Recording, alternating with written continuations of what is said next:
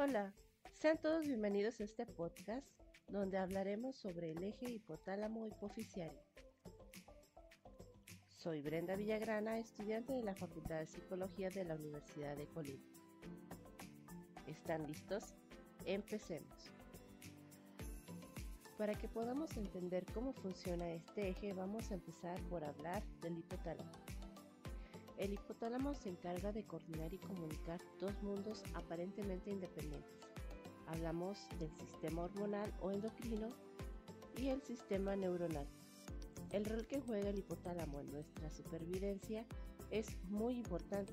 Una de ellas es la homeostasis, cuya función es la de mantener nuestro cuerpo en equilibrio cada que se activa un eje. Entre otros procesos que regulan el hipotálamo se encuentran los niveles de sueño y ciclo circadiano que nos indican cuándo es necesario dormir y cuándo debemos despertarnos, la excitación sexual y la conducta asociada a ella, los niveles de hambre, la presión sanguínea, la tensión muscular, la temperatura corporal, los niveles de energía disponibles, entre otros. Por otra parte, la hipófisis es una glándula que se encuentra por debajo del hipotálamo en el cerebro y se divide en dos partes. El lóbulo anterior o adenohipófisis y el lóbulo posterior o neurohipófisis. Entre estas dos partes existe una pequeña zona poco vascularizada denominada parte intermedia. La hipófisis transmite rápidamente las órdenes que nos manda el hipotálamo para producir ciertas hormonas cuando se detectan ciertos estímulos en el entorno.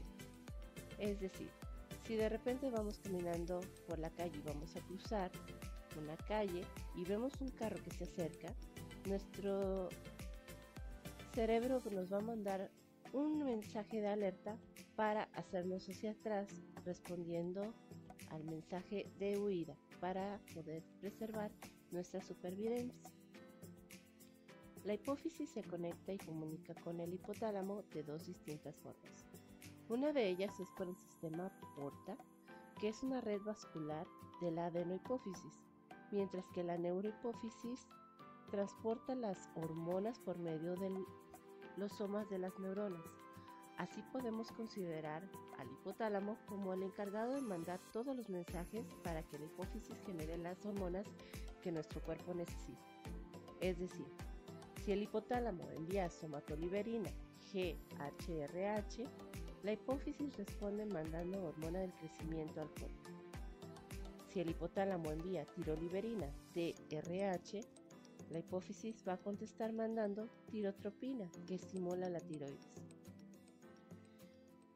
Si envía corticoliberina, CRH, la adenohipófisis va a producir corticotropina, AZH, que se encuentra en la glándula suprarrenal.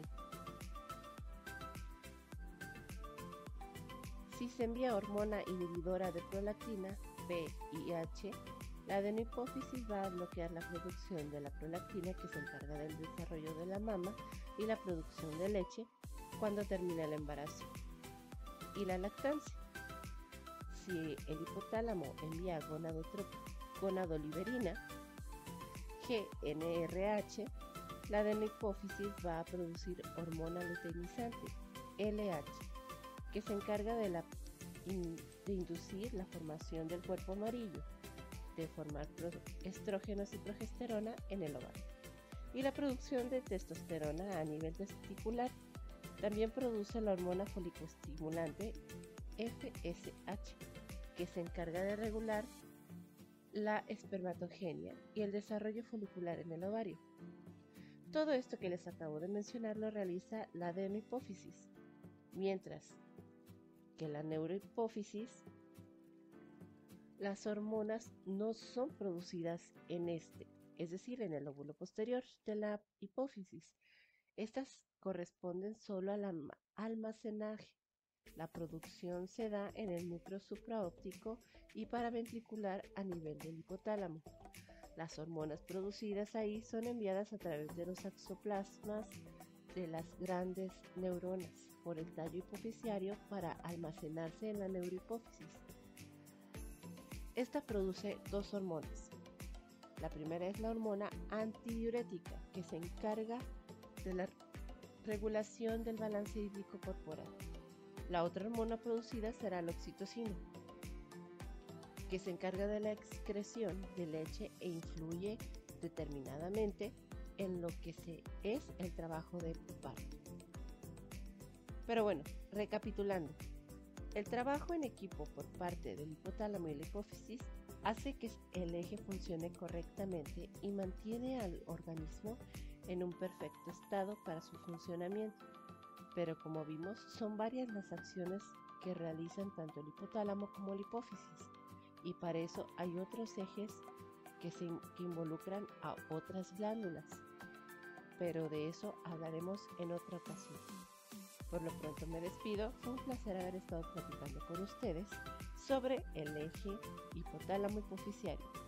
Estuvo con ustedes Brenda Villagrana, estudiante de la Facultad de Psicología de la Universidad de Colima. Hasta la próxima.